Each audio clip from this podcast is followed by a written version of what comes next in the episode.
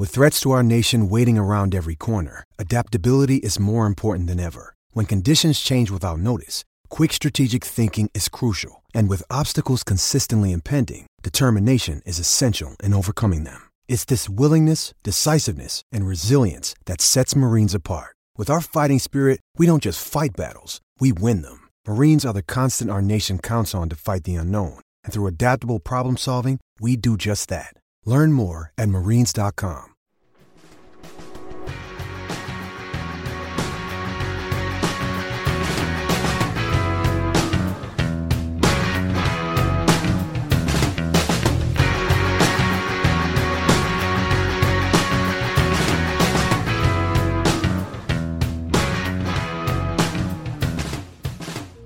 Welcome to the Lucky Letcord podcast, a Tennis Now production sponsored by Tennis Express and a proud member of the Tennis Channel podcast network. I am your host, Chris Oddo. Happy to be with you.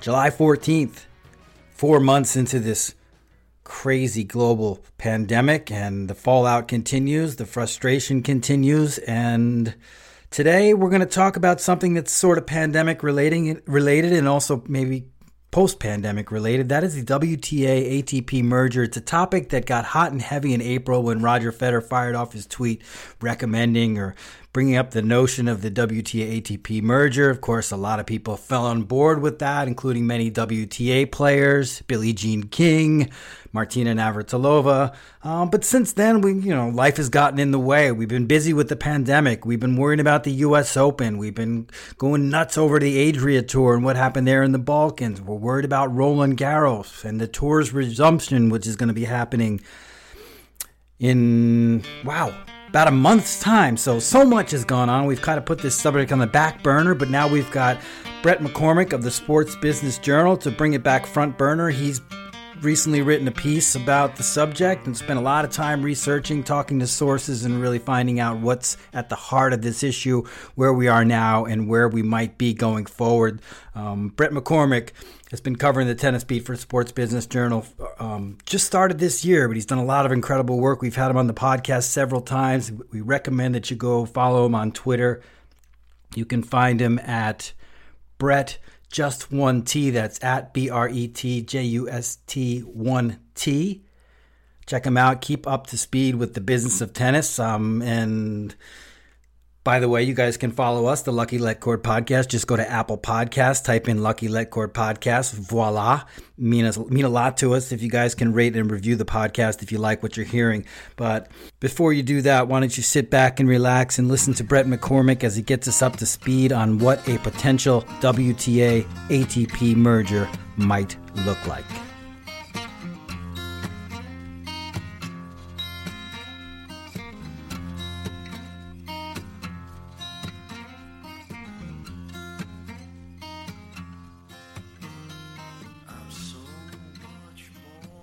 Hello there, Bret. How are you? Doing good. I'm doing good. I just uh, we're into the second half of 2020, so excited to see what that holds in store for us. yeah, let's hope things Nervous. get better.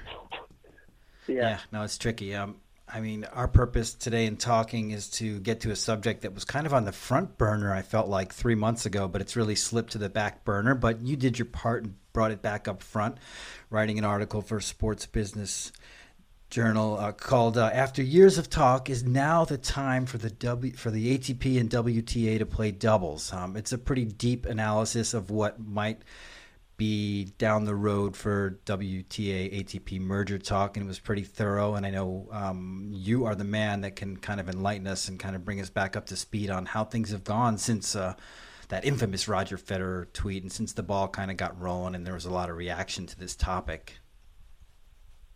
Yeah, thanks for having me too. Um, this is a story that like I think I had named it in a Word document or something like merger story, uh, and it turns out you know it's not a merger story really, um, which I hadn't really seen that so clearly explained as um, Micky Lawler, the president of the WTA, and Andrea Gaudenzi, who's the new chairman of the ATP, explained to me that their plans, at least immediately, are to bring uh, the tours together commercially.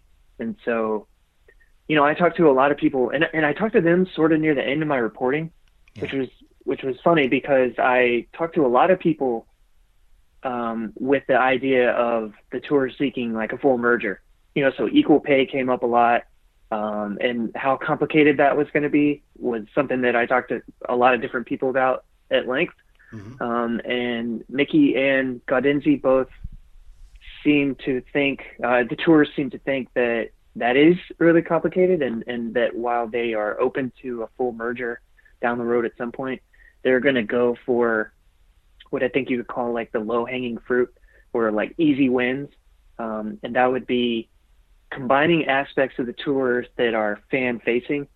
So a perfect example would be one website for the WTA and ATP, which, um, you know, it, it's, it's like a first world problem to have to go to a WTA website and an ATP website, you know, when we complain about that. But yeah, that would, that would be like such an easy, quick little thing that they could do um, to, to create this um, unified experience for tennis. So Gaudenzi used this quote that I really liked. He said he wants tennis fan to have a single sign-on experience. Yep. And he meant that literally and figuratively.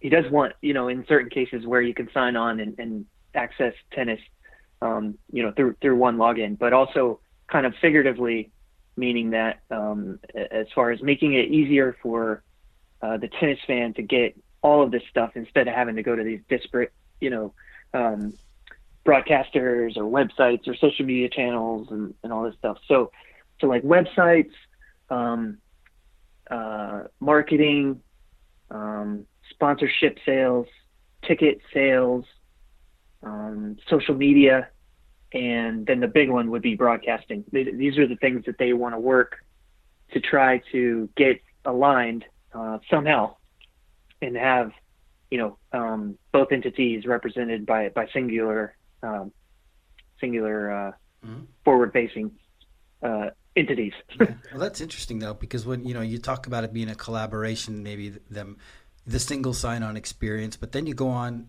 into media rights, which to me sounds a lot more complex and a lot more committed. I mean, if if you're yeah, and your article talks about the the idea or the notion of tours maybe ending their media rights so they can kind of start pooling them, and I feel like if they're going to go that far, then then it's only natural that they feel like they have the bigger picture sort of in play in their heads that they really are going to go ahead with a merger, although it's not really the way it's being framed right now.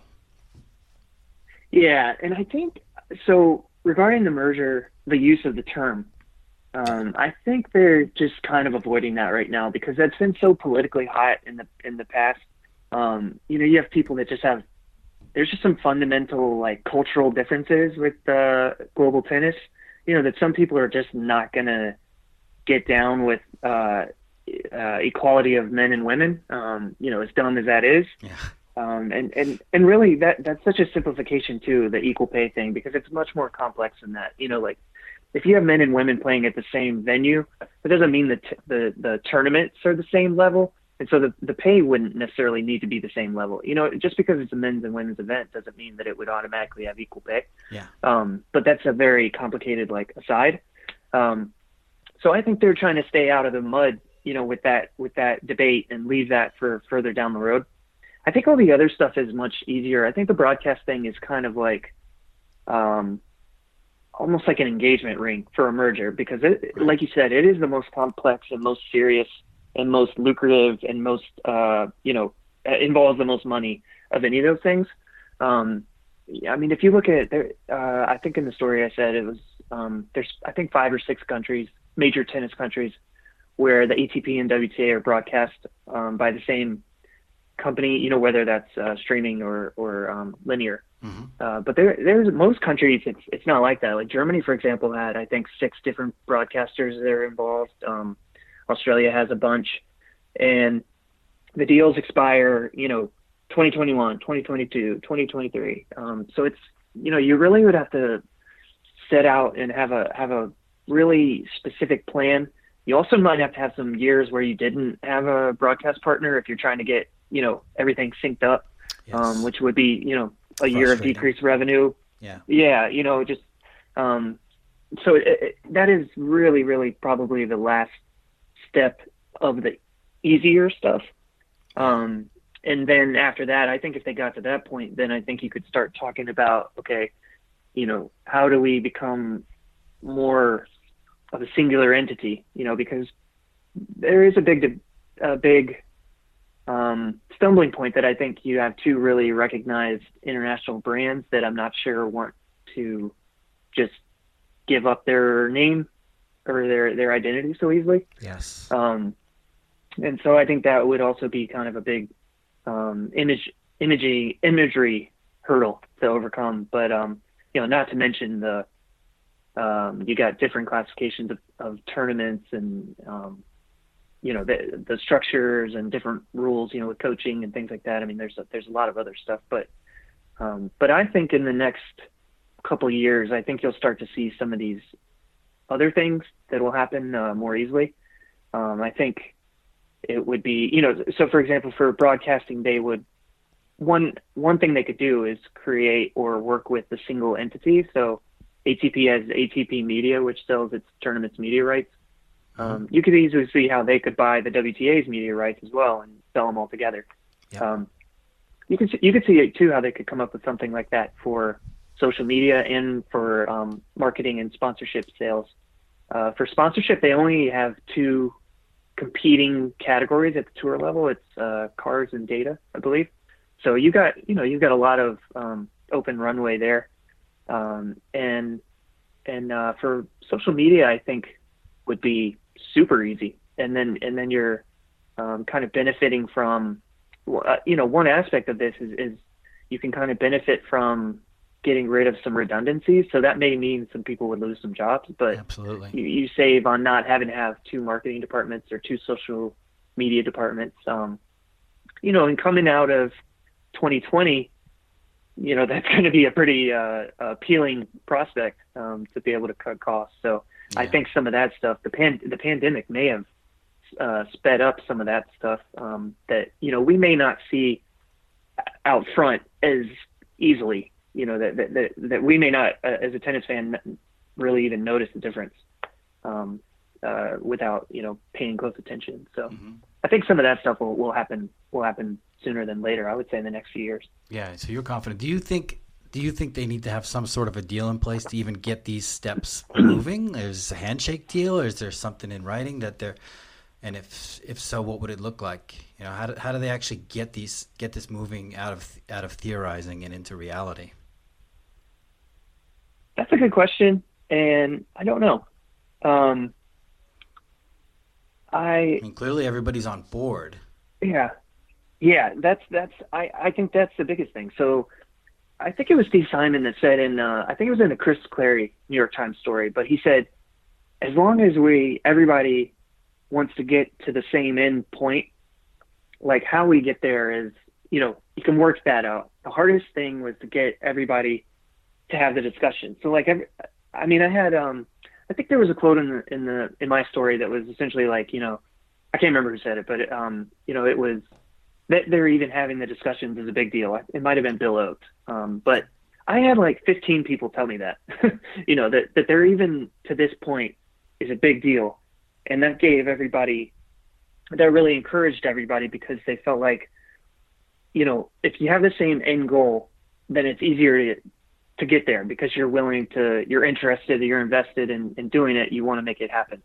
And so I think just reaching, kind of reaching that um, endpoint, excuse me, is uh, is the biggest thing, you know. And and so I don't know if there's like a formal deal. I don't know if they want a formal deal. I I think that might, um, especially with as an uncertain as everything's going to be financially in the next few years for tennis. Yes. Um, they probably they probably don't want any kind of uh, formal formal uh, structure, but I, I think there um, definitely is that consensus that that is probably more important. Mm-hmm. And and you get the sense that there's meetings going on, that there's documents passed back and forth, yeah. ideas being shared about how to move forward. So, um, just uh, in, a, in a little bit more informal manner. Yeah, I mean, and you know, the biggest thing I asked uh, a couple of people. Well, I asked everybody. I think like why like why is this different now? Because you know this came up in 2008. Larry Scott, who was the uh, head of the WTA at the time, was was really interested in this. He had come up in the ATP, and this this was like his platform was to bring these two together, and it just got like shot down like you know pretty immediately. The the ATP Player Council was um, dead set against it, um, and you know what like what was different this time? And one of the big one of the there's a couple things. I mean. Um, and these are important points because I think this is what could lead to these are the things that could lead to success um, for for this particular effort. I mean, for starters, looming over all of this, you have the pandemic. So they've had to the tours and everybody, the alphabet soup, as we love to say, have had to work together like more than probably ever. You know, I mean, the like you saw all those um, press releases that had the seven logos on them. You know, I, that, that's probably not happened very often. Um, so right away they're having to they're having to talk more. Also with the pandemic, you're going to have the financial uh, crunch. I mean, just I lost track of how many tournaments have been postponed or canceled. I have a yeah, spreadsheet a somewhere, but it, you have a good count on that. F- yeah, it's it's it's well in the 60s at least. Um, you know, for the two tours combined. Um, and so I mean the the the revenue is just in tatters. You know, it's a smoldering heap. Um, and so you know, again, the the consolidation idea is you know, uh, probably appealing to them. Um, and then you've got um, a chairman in, at the ATP who um, came in and, and uh, you know, interviewed for the job by explaining this idea um, to the ATP board, you know, that he wanted to um, make tennis uh, more of a fan-friendly sport, that he wanted to bring the tours into closer alignment, uh, which would, you know, make the experience better for the fan. Uh, it also he probably didn't uh, well he didn't say this to me, but you know it also gives them more leverage against the slams. Um, you know Absolutely. who they want to ultimately work with. They want to work with them, but like you know you also it, it, the sport is still divided. Like let's not you know let's not kid ourselves in the midst of the kumbaya press release uh, run. Yeah. You know the, the sport is still divided, so that, that that gives them more leverage in in that regard um, to try to affect change in the sport. Um, and you know another aspect is since 2008, you've had kind of the Me Too movement. I think women's sports have um, kind of come up in the world a little bit. They're still really uh, not where they should be. You know, they're not treated completely fairly, but um, they they've really made a lot of noise in the last five years. And so I think that that probably has an impact on a player like Roger Federer or Rafa Nadal, who you know may not have been overly enthused about this uh, a dozen years ago, but now you know those guys are older. They're kind of looking at their legacy and and this is an opportunity for tennis to kind of position itself as you know the sport of equality. It's sort of already is that. I mean,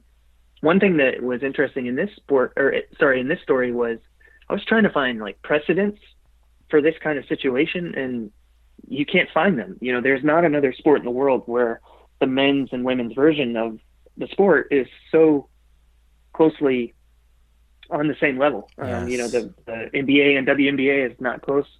Men's and women's college sports are not close. Men's and women's soccer is not close. Uh, and so they're, you know, like for example, I was trying to find an example of like, it, has this ever happened with pulling rights of a men's and women's sport? Mm-hmm. And it's really not because not the women's women's sport is almost always an afterthought. You know, and, and in this case, it's absolutely not. I mean, you got, you know, when you look at the star power that's on the women's side, I mean, it, they they bring something to the table. So, um, so all of these things kind of are why this situation feels different than um, before, and also why I think it's already not gotten you know shouted down um, by uh, you know people from the corners. I mean, you look at the ATP Player Council; it has a very different makeup right now that I think is um, you know the involvement of Nadal, Djokovic, and Federer. Like I said, these are guys that are like getting near the twilight or or in the twilight of their careers, and that you know I think they're thinking long longer term than they might have been when they were younger. Um, so you know the, these these these uh, ingredients I think make this situation different than um, when this has come up previously. Mm-hmm. And you talk about the the incredibly untapped potential of women's sports, and maybe that the the sporting world and the world in general is moving in that direction to where it embraces women's equality, equal pay, and rights and these sort of things more. And my question to you is do you think that the powers that be on both sides see it this way? And is that one of the things down the road that they find so attractive about this merger now that they're tapping some untapped potential that comes from, in my opinion, from the women's side? Hey, it's Kaley Cuoco for Priceline. Ready to go to your happy place for a happy price? Well, why didn't you say so? Just download the Priceline app right now and save up to 60% on hotels. So, whether it's Cousin Kevin's Kazoo concert in Kansas City, go Kevin, or Becky's Bachelorette Bash in Bermuda, you never have to miss a trip ever again. So, download the Priceline app today. Your savings are waiting. Go to your happy place for a happy price. Go to your happy price, Priceline. Yeah, no, definitely. I, and and this is um, tennis already has this cool this cool kind of thing, even even with like no work, you know, because you look at what Billie Jean King and the original nine um, and the Virginia Slims tour did. Um, top, the top ten uh, women athletes, uh, richest women athletes in Forbes every year are, ten, are all tennis players. Absolutely. Um, this year, uh, Osaka took over. Um, and actually this year, uh, the men's and the women's uh, richest athlete were both were both tennis players with Federer and Osaka. So, um, so on on one hand, there's this great story to tell of like this is the sport where men and women are equal, you know. And, and while it's not 100% true, it is way more true than in any other sport.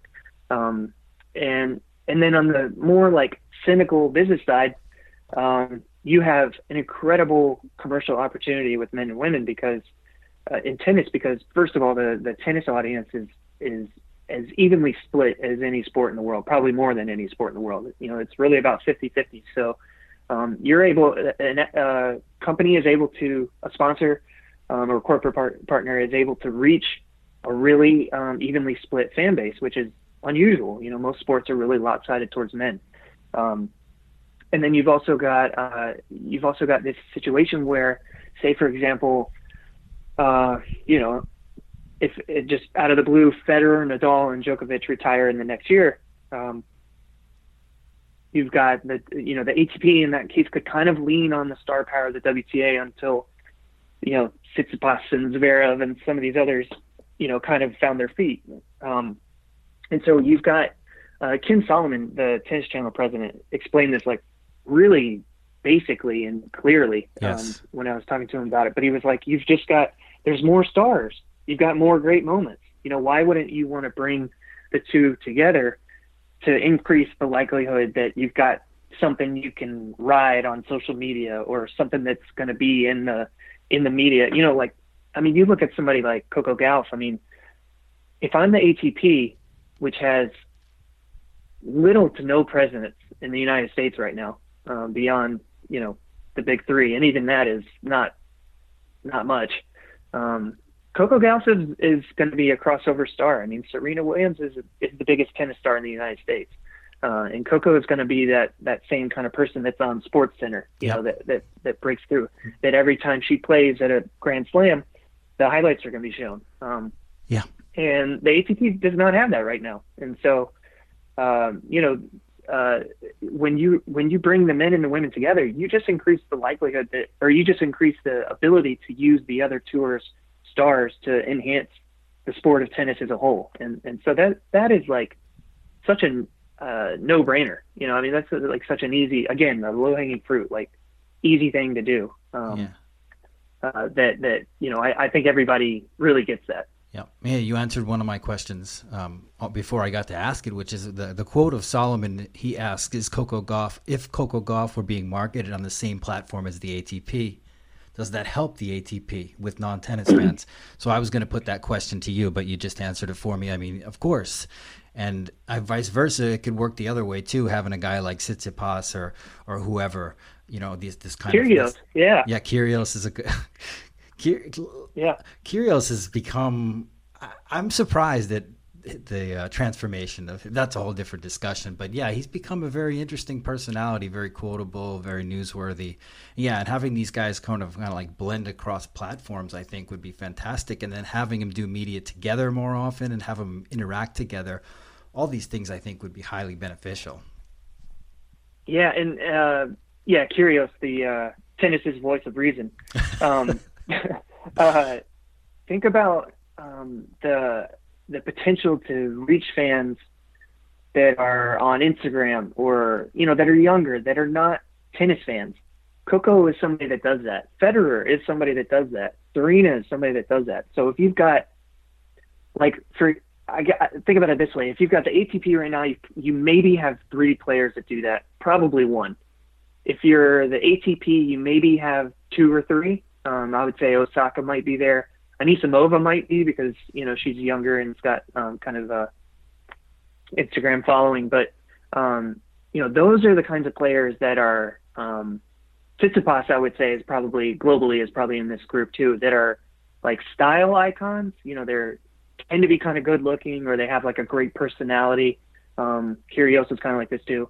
Um, but they're people that cut through tennis and are cool athletes, you yeah. know, and, and so these, these, you know, combining the tours is another way to like kind of reach, um, reach fans that are probably not major tennis fans. So if you if you're walking down the street and you see a picture with Federer, you know, and you're in like Atlanta, Georgia, some people may know who he is. Um, but if you've got a picture, um, you know, uh, of the two tours, some sort of promotional piece that's got Serena and Federer on it, you know, that that may Serena's addition may be the thing that catches the eye of the person that is very familiar with her but is not a tennis fan. And so that there is more potential uh, for for breaking through beyond the tennis avid fan, yeah. um, which is something that I don't think the sport has done that great. Tennis fans are like really generally intense and like like both tours, you know, and, and are very focused on the sport. Um, and it's, you know, I don't know that they've done the, the best job of, of, of reaching beyond that. You know, there's no video game and it's kind of hard to find on TV. And um, so, I, you know, I think doing something like this, again, getting all those stars together, like grouping them together, is uh, is really a good idea for, for the future of the sport. No, yeah, and you make an interesting point, which I hadn't have, I hadn't thought of so much. If you look at it in a, in a more America-centric way, which of course is one of the bigger markets, and we've been without a Grand Slam champion on the men's side for so long, we really rely on the on the women for for high quality tennis and for star power with Serena and the, Williams sisters, and now Coco coming up. And when you think about it that way, um, it makes uh, a lot of sense for in in the Americas for for sure to have the, the yeah. women help right. help kind of pull the weight. Yeah, it's it's kind of fascinating, and I, uh, I guess it's another discussion also about how big of a market America is and how important it is, and how good it would be for it to generate more sponsorship and revenue and such things. Huge, yeah. No, tennis needs tennis needs the United States for sure. I mean, it's it's obviously a global sport, but um, it's such a it's such an untapped market. You know, you think about it like uh, China and the U.S. I mean, if if they could if they could really get them behind tennis, it would be incredible for the ATP and the WTA. Um, you know, they've already you've already seen kind of the toe in the waters with what's possible with China. So um, mm. no, it, it's a it's a really interesting um, idea, and you know they're they're talking about it a lot. And Gaudenzi openly admitted that you know it, it's obvious that the pandemic has really um, swallowed up a lot of his time, but you know I think this is something that they're really interested in and, and going to return to once you know they can catch catch their breath and not have to worry about uh, all the cleanup and and and uh, you know salvage job that they're trying to do right now. Yeah, it's a tough time right now. I mean, it's great that the idea got out got out there and got on everybody's mind, but yeah, it's sort of back to just grinding and trying to figure out how to pull these tournaments off right now, which has been tough. When do you see real change happening? That's hard to say. Um, I don't know. I, I think it'll be incremental, and I think it'll be you know little stuff at first, and um, probably.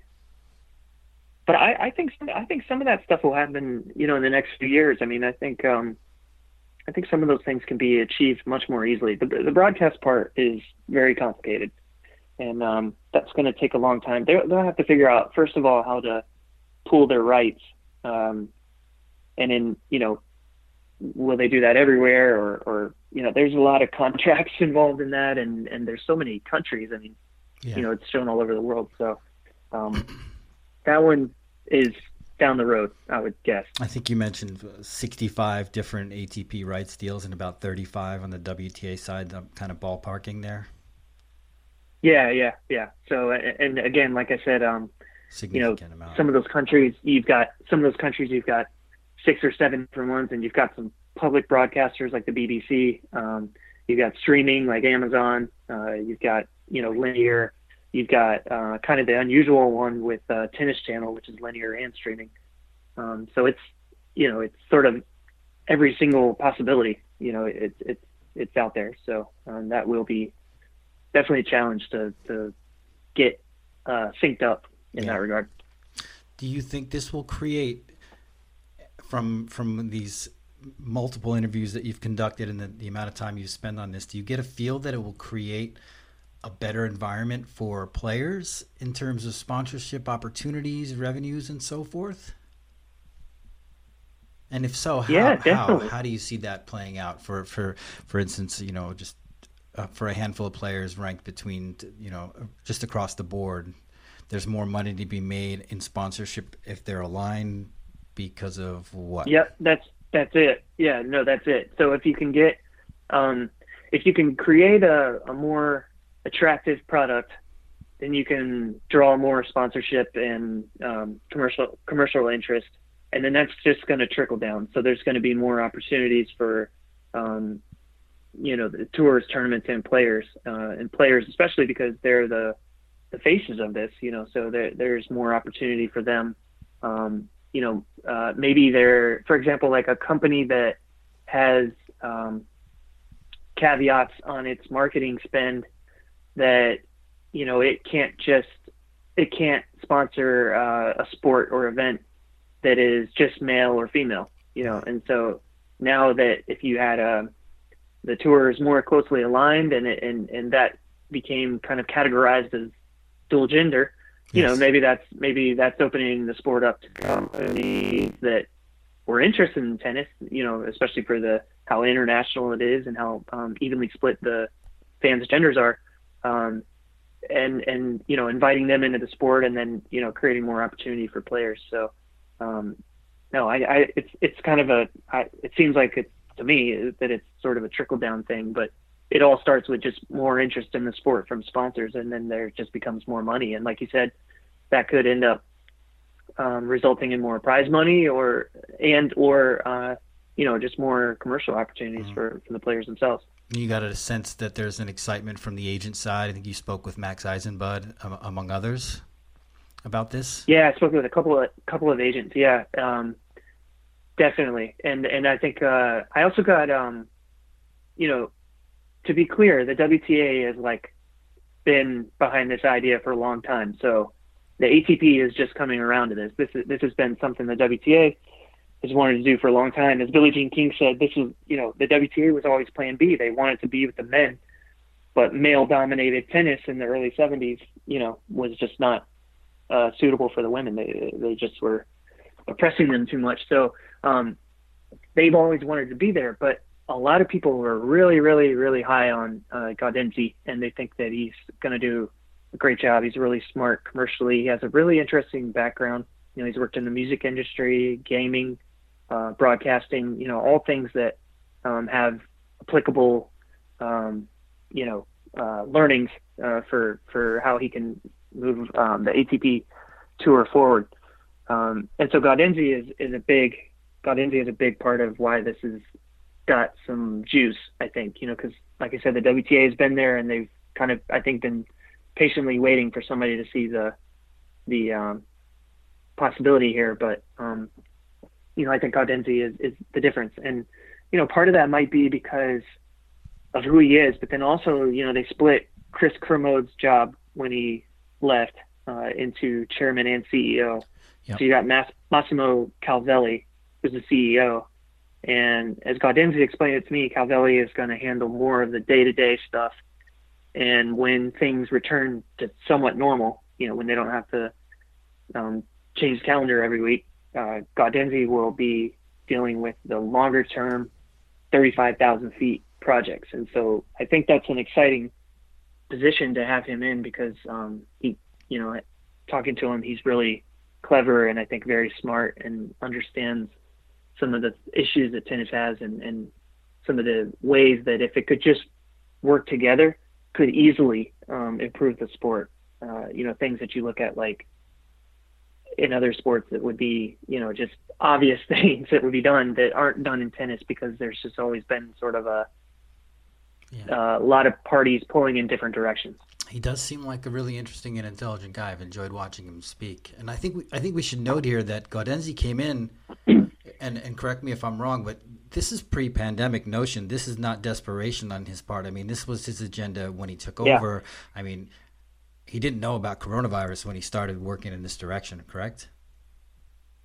Correct. No, this and like I said, this was um he pitched this when he interviewed, and so that was in um, the fall before coronavirus was even in China. So um, this was this was not a um, kumbaya moment. You know that that has helped it, but um, this did not stem from that. He also um, he also explained this to the players at the Australian Open when they had a players meeting, um, and then you know through all their meetings with the players' council is when he would have talked to Federer and Nadal and those guys about it, and clearly appeared to have won them over. Um, I asked uh, Micky and Gaudenzi about Federer's tweet. They said they had no part in that. I just told them that I, you know nothing with Federer seems like an accident or random. So I I thought maybe there was some scheming behind behind that, but apparently not. oh, interesting. Okay. Um, well, yeah. if, if, anything, what would you say was um, one of the most surprising revelations you you come came across during your research for this piece? Uh, a couple of things. First off, that like how willing they were to talk about it, um, both sides. I kind of had wondered if they would be willing to go on the record about this. And, like they were definitely willing, uh-huh. which you know said a lot, lot to me because yeah, when you deal with private um, sports properties and they don't want to tell you something, they don't tell you. Like they don't have to. yep. You know, so they don't they don't talk about things that they don't have to talk about. And uh, makes they, your job easier. You know, both sides were. Yeah, it did. It really did. It, it surprised me um, to a degree, but both sides were really interested in talking about this. Um, and then also that uh, how interested Gaudenzi seemed in this. You know that that he had brought this to the table before the pandemic. Um, that this was really a cornerstone like of his platform, you know, to, to get the job. And so I thought that also said a lot because, you know, this was a big part of what he was bringing to the table and he got the job, you know, so that right there is a bit of an endorsement, you know, from the higher ups at the ATP, um, you know, on the board and, and among the players that, um, that they were behind this, you know, so, so that, that was something I hadn't, I hadn't really realized either. So, uh, I, I think those two two things gave me a better feeling about this. You know, especially as I was writing it, not just that I was writing a story about oh Federer tweeted about it and it's popped up again, but like there's really some juice behind it. You know, there's really something there. And then of course, anytime you get the backing of somebody like Federer, that also said something. You know, I mean that that also was um, a really good sign for the end goal of this of this idea. So there was um, a lot of I, I feel too. yeah yeah I feel positive about it. You know, like I think I think they're I think people are legitimately uh, interested in it, and, and I think that's a great thing for tennis. I think it'd be cool to see what they can do if they can kind of get on the same page. Yeah, for sure. It's a, it's an excellent piece, and I appreciate you um, working hard to get it out there. After years of talk, is now the time for the ATP and WTA to play doubles. It's on Sports Business Journal. You guys can check it out. It, it, if you haven't already, it, came, uh, it was published June 29th, and you guys should follow Bret on Twitter and keep in touch with all his work and uh, around the tennis world. He's been on the beat all year, covering a one of the the craziest year maybe in, in tennis yeah. history and doing a great job of it. So appreciate you. Um, any any anything you wanted to plug or tell uh, listeners where they, where uh, they can find you before we uh, say goodbye, Bret? Yeah, we're uh, I'm at at Bret just one T B R E T J U S T number one T on Twitter and uh, I'm on there a lot and um, nothing else I really want to plug. I mean, we, you know, a lot of our stuff is behind a paywall, but uh, definitely trying to cover the business side of tennis. It's fascinating and uh, kind of murky, and, and definitely uh, some some uh, intermarriage yeah. within the sport, which makes it kind of interesting to cover. So, um, yeah, just follow on Twitter, and uh, you know you'll see most of my stuff that I put out. Cool. And important to note, this one is not behind a paywall. Correct. This one is open to everybody. And, yes, and, thanks and, for pointing that out. and actually, there's if, if if you guys follow Bret on Twitter, you'll find that a lot of this stuff comes for free now, more than than ever before at Sports Business Journal. Maybe it's because of the pandemic, Yeah. maybe not, but I mean, it's not like you're going to get hit with the paywall and everything. And you know, and if you like what you see, you can always uh, pony up a few bucks. For sure. Yeah. Thanks for having me. Hey, thanks, Bret. I really appreciate it. I think this is the third time this year, and uh, I- I'm sure we will talk again soon. You be well. Yeah, you too. Thanks so much. Okay, take care. This edition of the Lucky Letcord podcast is a wrap. Special thanks to special guest Bret McCormick for joining us. It's the third time he's been on this year. We always appreciate his insights. Do go over to Twitter, give him a follow, and keep up with all of the tennis news he's churning out. You also can follow the Lucky Letcord podcast, and it would mean a lot if you do. Go to Apple Podcasts, type in Lucky Letcord podcast. Voila. We love it. If you rate and review, it would mean a lot to us. And don't forget Tennis Now. You can find us on social at tennis underscore now on Twitter, facebook.com slash tennis now on Facebook. And of course, you can come over to the website, www.tennisnow.com. Thanks for listening, everybody. You guys be safe, be strong. We'll see you soon. And hang in there. Tennis is coming back.